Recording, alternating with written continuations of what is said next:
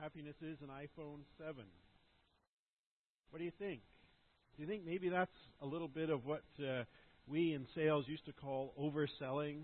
Is that really where you're going to find your happiness? Is in an iPhone 7? This obviously is an old ad because you certainly wouldn't find any happiness in an iPhone 7 today.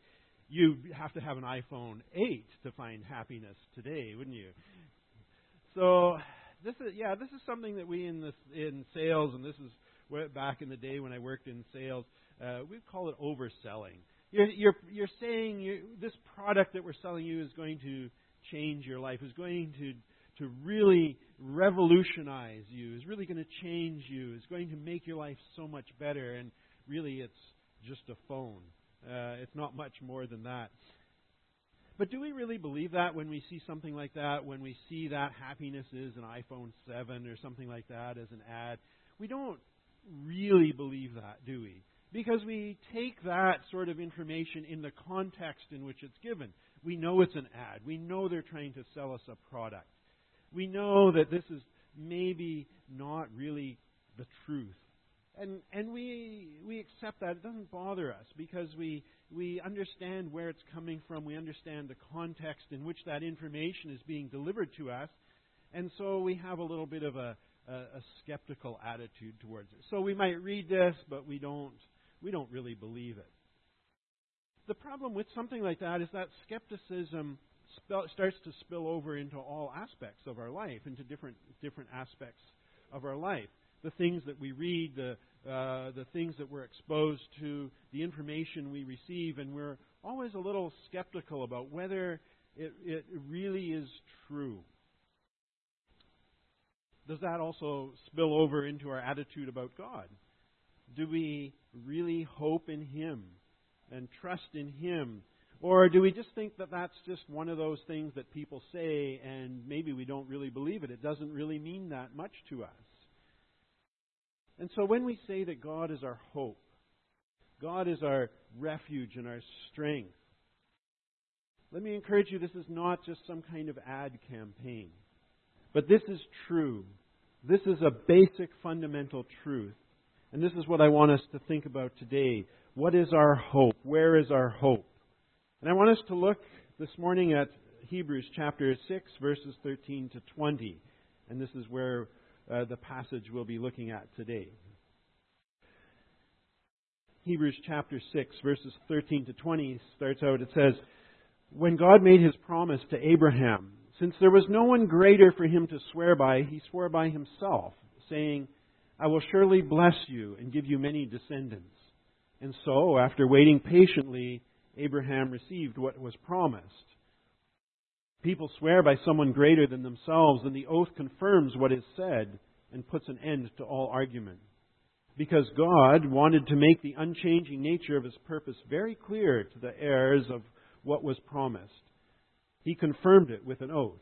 God did this so that by two unchangeable things in which it is impossible for God to lie, we who have fled to take hold of the hope set before us may be greatly encouraged.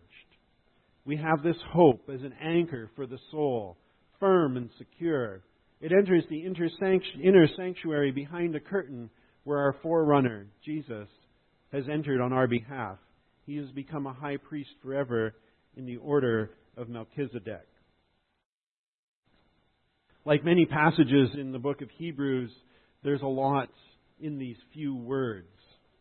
And so I just want us to take a few minutes this morning to look and to pull out a few truths, always thinking about the hope that we have in God. But there's truths there that we need to be aware of. There's important things uh, that we need to learn from this passage. The first thing to note is that, uh, that this passage, the writer of Hebrews is tying this back uh, with a reference to Abraham, tying it back into the Old Testament. And so he's grounding what he has to say in the Old Testament. And, when, and this makes sense when we look at the book of Hebrews in general. We see that the, the book of Hebrews, many, many places, in fact, throughout the whole book, it ties Jesus back to the Old Testament. It connects Christ to the words of, the, of what we call the Old Testament, but the words of the scriptures that they had at that time. And so all they had at that time was the Old Testament, was the Jewish scriptures. And this is connecting Christ to those again and again in many different ways. The author wants of Hebrews wants to go back and to tie Jesus into the Jewish scriptures, connect him to that, and help people to see that he is a fulfillment of the Old Testament, of the Jewish scriptures. And so we see this again and again. We see that Christ is put forward again as, a, as, a, as supreme in so many areas of uh, Jewish life. That Christ is supreme to the is superior. He's over all the angels. He is superior to Moses. He is superior to the priests in every way. The author of the book of Hebrews looks and says, Jesus is superior. He also says that makes the point that Christ is sufficient as the one who is the bringer of God's grace, that Christ is the one who does it once and for all. His sacrifice is a once for all sacrifice. The work that Jesus did finished all, completed all that was there in the Jewish scriptures. And so he comes at it again and again, and he brings us back to Jesus and the fulfillment uh, of uh, the Jewish scriptures that we find in Jesus. And as he's taking these steps, as he's making these statements, we realize why it's called the book of Hebrews. Because it's clearly written to the Hebrews. It's written to the Jews because all these things are important really only to the Jews, not to the Gentiles. What is the what what difference does it make to a Gentile, someone who's not a Jew, that Jesus is superior of Moses? Because Moses is nobody to the to the Gentiles. He's only significant to the Jews the priests, the angels, all these things are only significant to the Jews. And so he is clearly writing to a, to a Jewish audience, not a Gentile one. And yet at times he stops and he talks about the Gentiles and he makes a point about the Gentiles, and usually it's to, to remind the Jews that the Gentiles are now part of God's family as well. And so let's take a look at, uh, at what it says in the book of Hebrews, in Hebrews chapter 6, verses 13 to 15. And he starts out this, this passage uh, in, the begin, in, in the beginning of this passage in verses 13 to 15. And these set up for us our understanding of the rest of the passage. The writer here of the book of Hebrews is getting ready to say something, but he needs to set a little bit of context. He needs to set a little bit of the backstory for us. He needs to uh, point out something, connect it back to the Old Testament. So he's getting ready to say something about what God has promised, but he starts out first by pointing back in time to Abraham and reminding the readers of the promise that God made to Abraham. When this was written, when this book was written, Abraham was a character already in the lives of the Jewish people. He was already a character 2,000 years in the past. And so for us standing here today, Abraham, we're looking back at Abraham over four millennium. 4,000 years ago, Abraham uh, was walking the earth. And yet God brings that up to us today as a reminder of his promise. And he brings it up through the book of Hebrews here. This is the connection to the Hebrew people. They understood the story of Abraham. They would have known him. They, they saw Abraham as their father. Father Abraham. He was the founder of their nation. And so they would have understood Abraham. He was one who God had chosen, and they were God's chosen people because God had chosen Abraham. And so they would have connected deeply with the story of Abraham. And so he makes he starts out by pointing back to Abraham before they he brings them to the current to their current day. So the first thing he says is that God promises something. God has a promise to make. And he says that when God made his promise to Abraham, he says there was no one greater to swear this promise by. In fact, God was greater than anybody, than anything, and so there's nothing for him to swear on except himself. And he, what he's saying is he's saying, I'm, I'm not going to violate my own character. I am not going to fail to do what I have promised to do. There is nothing else for God to do except to rest on his own character. We might find something else that we can make a promise by. You know, if you go to uh, to court or something, you might swear on the Bible, or if you uh, you sometimes you might say, "I swear on my mother's grave," and we need to think about whether we should actually be doing that sort of thing or not. But we we want to we want to to make our oath somehow binding, and to and to really emphasize that this is something we're going to do. We're uh, I, I don't know if any of you were were were, were such children, but uh, I remember when I was a when I was a kid, one of the things we would do would, would be to if, if we were with our friends and we really wanted to seal a deal, we would make a blood oath, and you'd each prick your finger with a pin. Anybody do that? And you'd smear. No.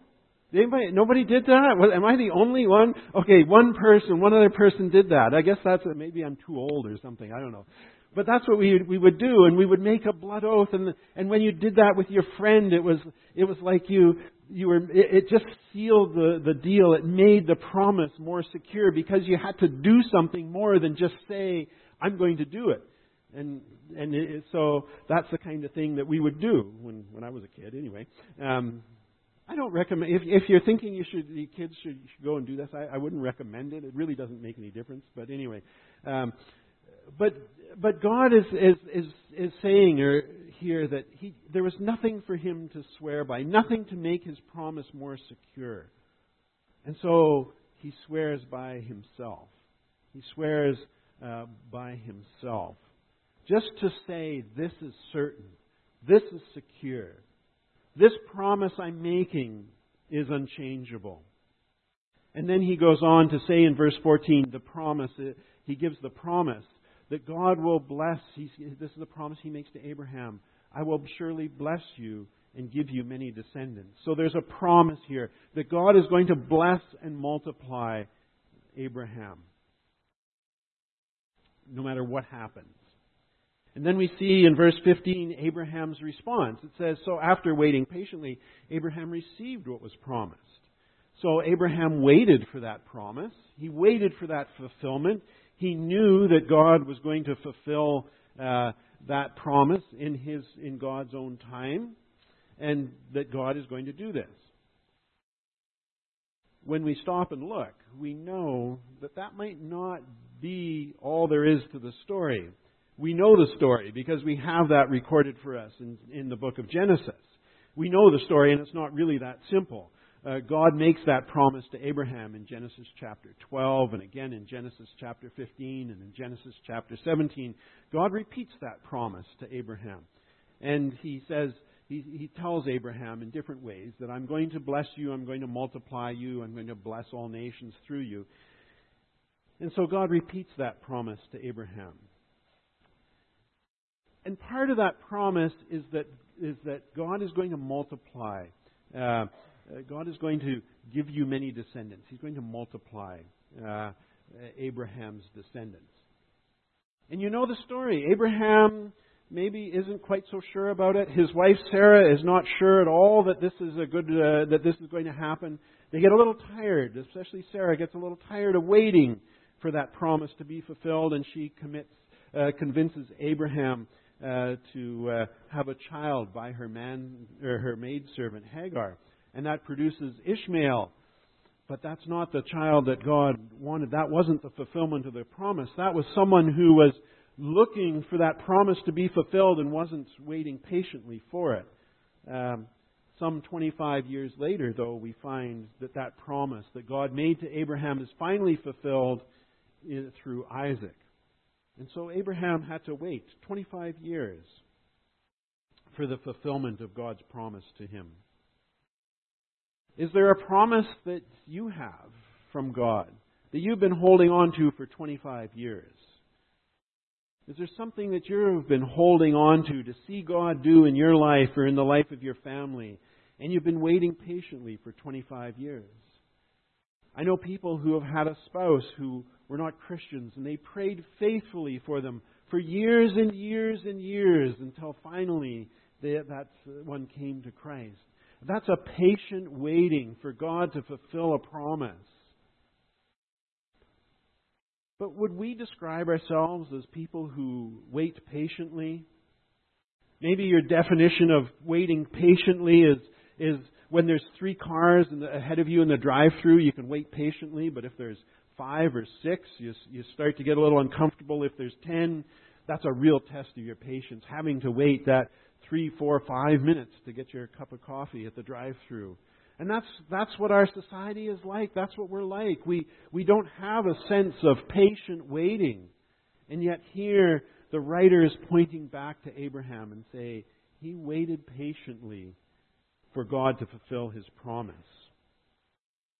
So the writer, before of, of this of Hebrews, before he gets into the meat of what he wants to say, he reminds us of the the waiting the patient waiting of Abraham.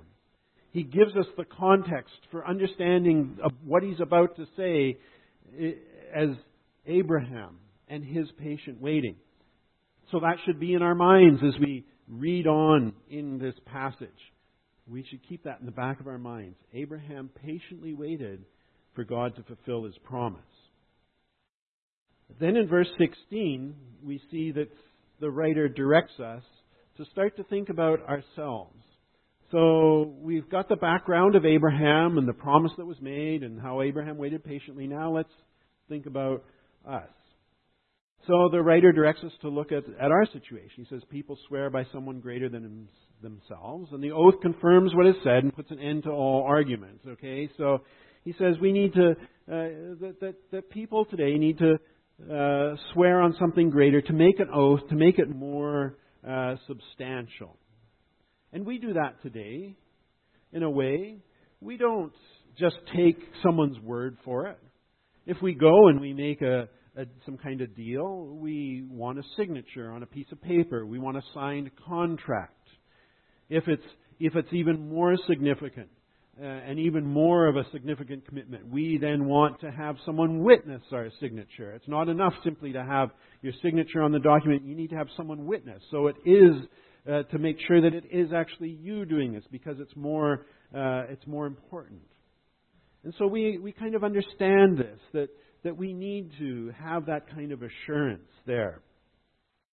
We do this all the time.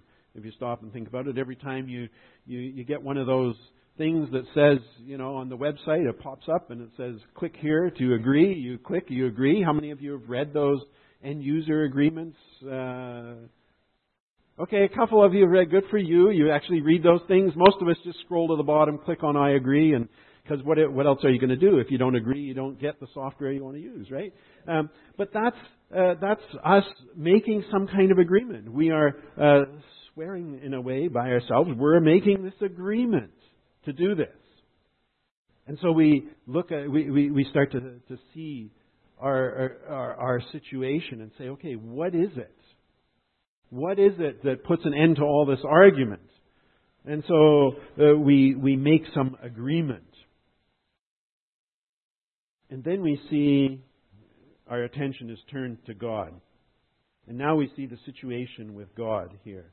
He shows us uh, more convincingly. He, he does this in a way that really seals the deal. We look at the situation with God, and it's described to us in verse 17 and 18, the beginning of verse 18. He gives a promise and an oath. And the writer also reminds us that God, it's impossible for God to lie. That would violate God's very character.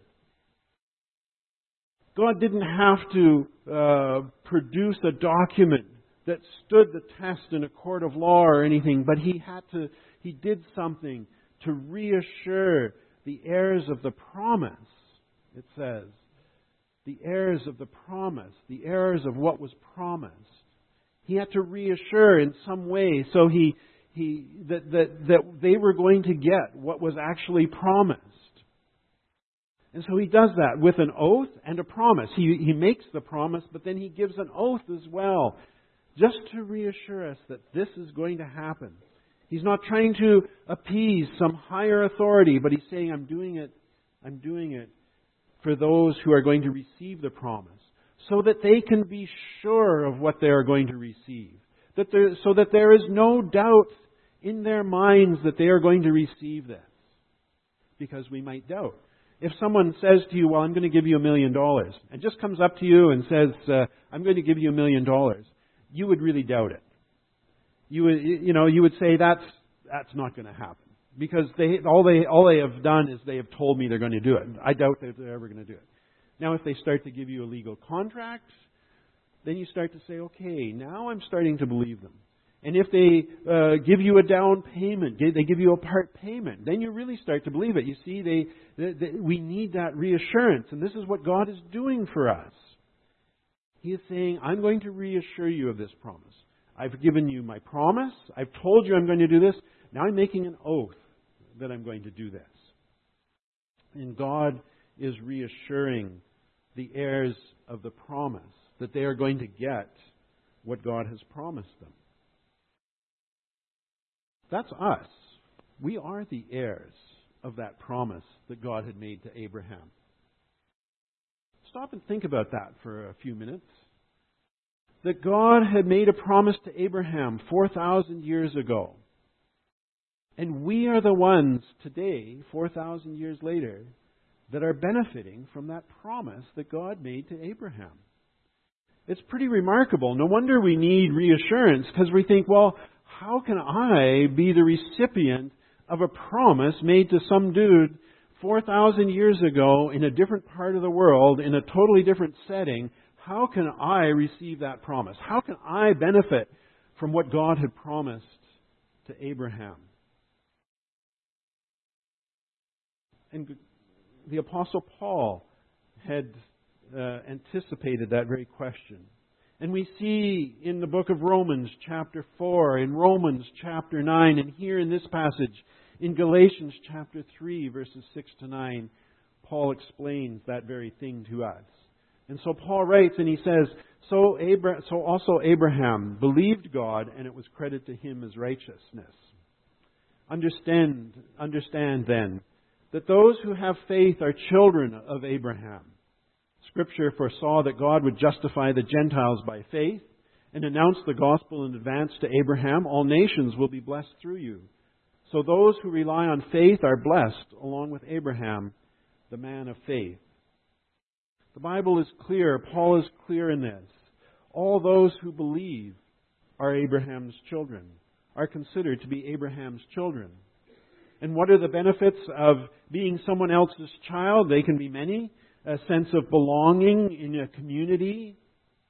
That we are, we are someone's child. We have that understanding. We can, uh, and, and sometimes we maybe undervalue that sense of belonging and that need that we have for a sense of belonging.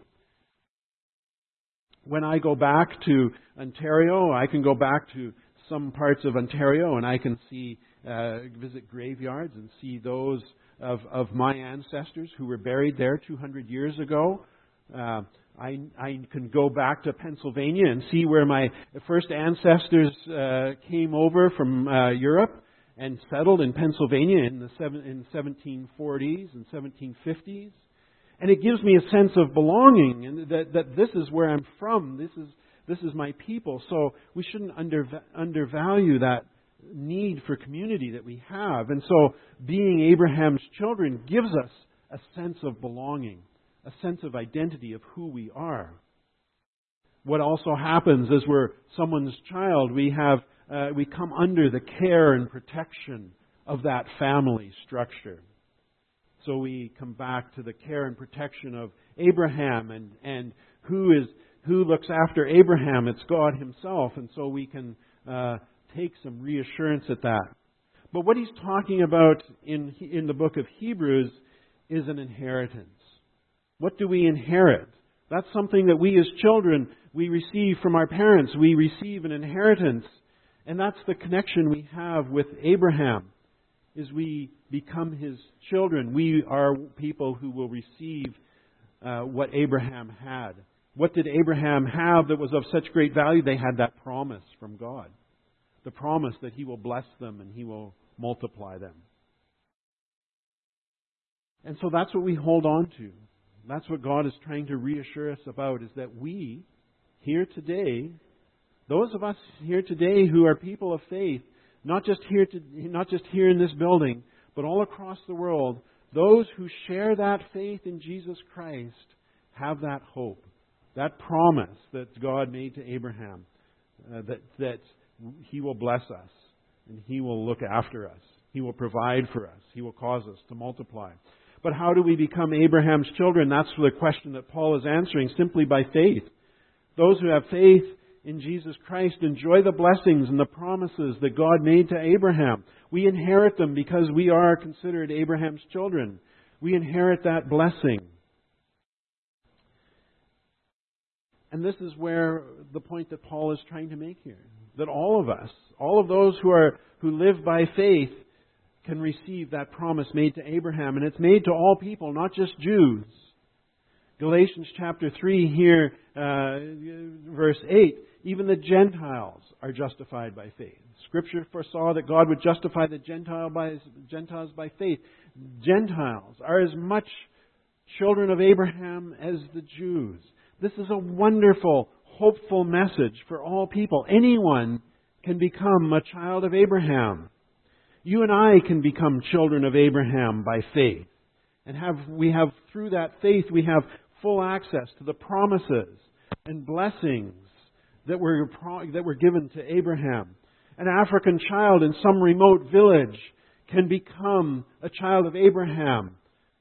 An adult in the mountains of Guatemala can become a child of Abraham. An outcast Dalit in India can become a child of Abraham. Anybody can become a child of Abraham. The people across the street can become children of Abraham. What an incredible concept of hope this has for us that we all, every single person on the face of the earth, can become a child of Abraham through faith. Despite your background, despite your history, and maybe your past failures and the things that you've uh, done in your life, you can become a child of Abraham when you turn to God in faith. And that promise is secure. That's the point he's trying to make. That once we do that, once we make that step of faith, that promise is secure. That we will receive that blessing. And it's sealed by God Himself. And so this is a, a message of hope. And that's what he goes on to say in Hebrews chapter 6, the last part of verse 18. We who have fled to take hold of the hope set before us may be greatly encouraged. We are encouraged because of that promise that God has made to Abraham and that we are God's children. And so we find ourselves uh, in that place of holding on to that hope that we have, that hope that's secure and solid. And we should be encouraged by that. And yet sometimes that hope fades and it disappears, maybe altogether. We get affected by the situation we're going through and the challenges that we face in life, and we begin to wonder where is that blessing? We look at our lives and we say, I don't really see any blessing. And it feels like my life is going nowhere. Or maybe instead of going nowhere, it's getting worse and worse as I go along. And so we stop and we ask, where's the blessing? We might find that we're discouraged because God has not come through for us, uh, giving us the life plan that we wanted. We don't, didn't get into the school that we wanted. We don't get the job that we wanted or the life partner that we are looking for. Maybe we don't find the church that we go to entirely sufficient, or the preachers that we hear on Sunday mornings aren't quite what we might want. And so we find our hope dwindling away. We find our hope dwindling away, and we think, where is the blessing? You know, years ago when we were first in Zambia, our truck was stolen at gunpoint. I was driving at the time, and I'm, I think I, I've told many of you the story. And three guys came up, and one of them had a gun pointed at me and said, "Get out of the truck." So I got out, and they got in and drove away and left me standing there, going, what just happened? and uh, it wasn't actually far from our home, so I, wa- I walked home and uh, uh, went through all that we, we needed to do after that. Uh, but even today, I wonder what was the point of that? You know, because at the at the at the time, you think, uh, you know, you start to think, okay, uh, there has to be some lesson here that I'm supposed to learn. Um, and uh, I was like, well, I'm not sure what lesson I've learned, and even years later, I'm not sure. Uh, I'm not sure I learned a great, a great uh, deal through that. But Lydia did. Lydia learned something through that. And we came to, to a place where we were able to help others who have gone through a similar situation. So even though I look at myself and I say, I'm not sure I learned much through that, but others did. And we were able to help others. So I can even come to accept that sort of situation as a blessing, even though at the time it surely did not feel like much of a blessing. Um, the effects of that uh, stayed with me for a long time. Um, it was uh, it was years before I could actually talk about it openly without uh, getting all nervous and sweaty, uh, remembering that uh, that evening. And so sometimes these things happen, and we look and we wonder where is the blessing. But somewhere in there, there is a blessing. And of course, the final, the, the ultimate blessing is not in this life at all.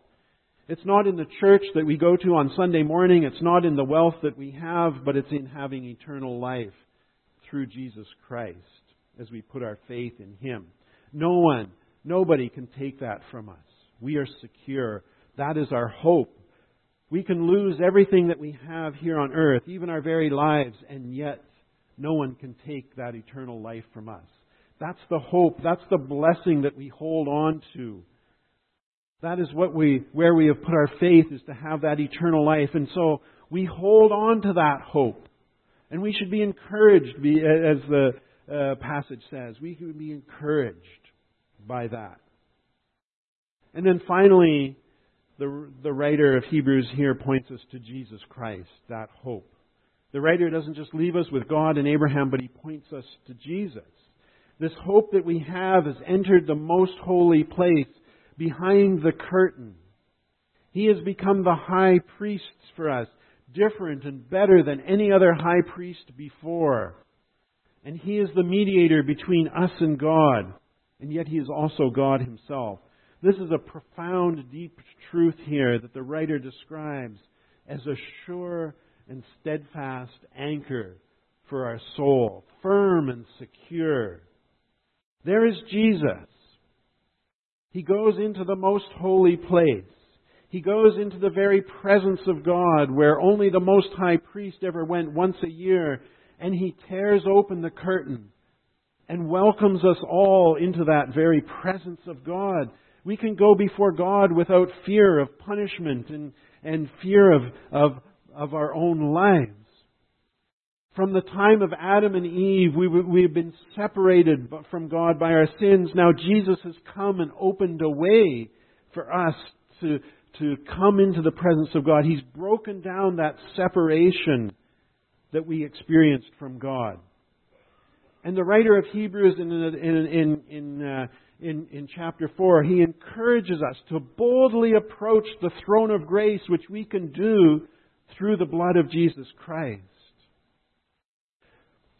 This throne of grace, hidden for so many years behind the curtain, has now been revealed, and we can go and we can find mercy and grace because Jesus is our great high priest in our time of need.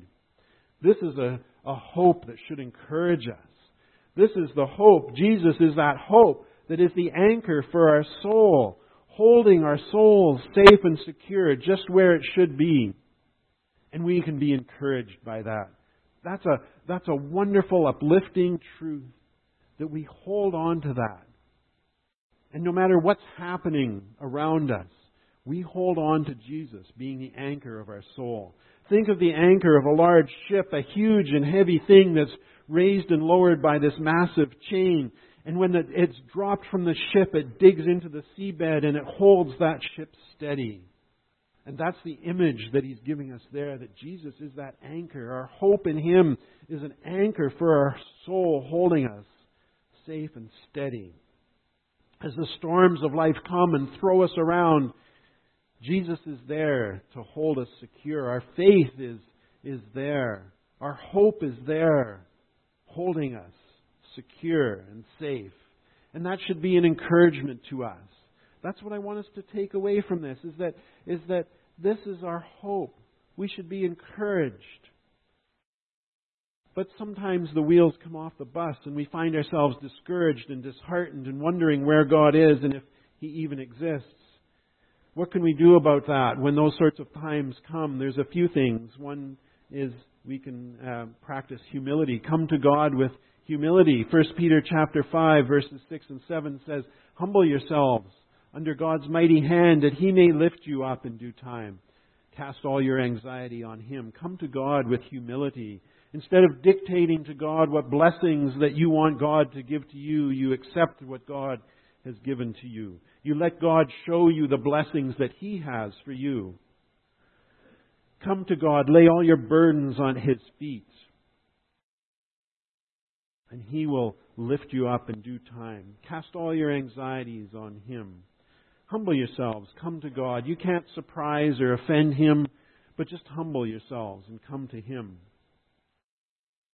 The second thing we can do is remember, and this is Joshua chapter 4, verses 1 to 8, and, and it's when uh, they had crossed over uh, the river, and, and they take, the 12 men each take a stone and they set it up, and, and it's, it's there as a remembrance and he, he says, as they, uh, the reason they do this is so that when your children ask you, it says, what do, you, what do these stones mean?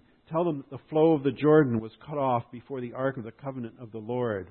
When it crossed the Jordan, the water of the Jordan were cut off. These stones are a memorial to the people of Israel forever. This is something to remember. And sometimes when we get discouraged, that's what we need to do, is we need to stop and remember God's faithfulness. Stop and remember how God has helped in the past and the blessings that you've received, and maybe uh, look beyond that and, and talk to others and find out the blessings that they have received. But take time to remember. The third thing is to wait. In Psalm 27, verses 13 to 14, he says, I remain confident of this. I will see the goodness of the Lord in the land of the living. Wait for the Lord. Be strong and take heart and wait for the Lord. Sometimes we need to wait. Abraham is set as an example to us of waiting, someone who's waited 25 years, sometimes to receive the blessing, to receive that which has, God has, uh, wants to give us, we need to wait. Don't push God to your own timetable, but wait for Him. And the last thing, sometimes we just simply need to rejoice. Paul says in 1 Thessalonians chapter 5, 16 to 18, uh, rejoice always. Pray continually. Give thanks in all circumstances, for this is God's will for you in Christ Jesus. Sometimes, despite the, the troubles we're going through, we simply rejoice. We simply have to rejoice, not in our situation, because our situations can be miserable. Our lives can be really, really difficult, but we look at God and we say, I rejoice because of who God is. Not because of what I'm going through, but because of who God is, because of His unchanging, faithful character. We take our eyes off ourselves and we put them on God instead. And we, we can rejoice as we look at God. Paul is a great example to us of someone who rejoiced in every circumstance. Not because of the circumstance, but because of who God is. And so sometimes when we're discouraged and disheartened, we just need to rejoice. Maybe that's what you can do tonight. Come to to pursue and just rejoice. Just praise God for just come and praise God for who He is and set aside what's happening in your life. The Apostle Paul said he can boast when he is weak because in his weakness, Christ's power then can rest on him. So, Hebrews chapter 6 is a message of encouragement. It's a message to encourage us to have hope made certain by God's promise. And so we're not to be discouraged, but we're to be encouraged. We're to be hopeful Christians, and a hope that never fails. A hope grounded in Christ and in the promise made to Abraham. A promise made to Abraham uh, so many years ago. And now we are children of Abraham. And so we receive that promise. Our hope is in Christ, the sure and steadfast anchor of our soul holding our soul safe and secure, just where it should be. That's our hope. We should be encouraged. We should be hopeful. That's what God wants for us today. Let's pray.